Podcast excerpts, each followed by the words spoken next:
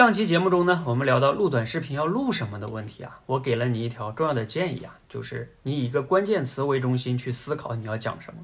可能有些朋友还是困惑啊，说好像这可讲的也挺多的，还是不知道要怎么办。再给你一条重要的建议，就是围绕这个关键词进行提问。提什么问题呢？提那些开放式问题，比如说为什么、怎么办、是什么。举例子哈，比如说上期的读书，你可以问我们为什么要去读书？如何才能让读书更有效？一本选一本好书的标准是什么？你看，类似于这样的问题呢，你都可以去回答。你问的越多，你可以挑一个你最擅长的去回答它，不就有东西可讲了吗？好，那你现在可以思考一下哈，如果以读书为关键词，你可以问出多少个开放式的问题呢？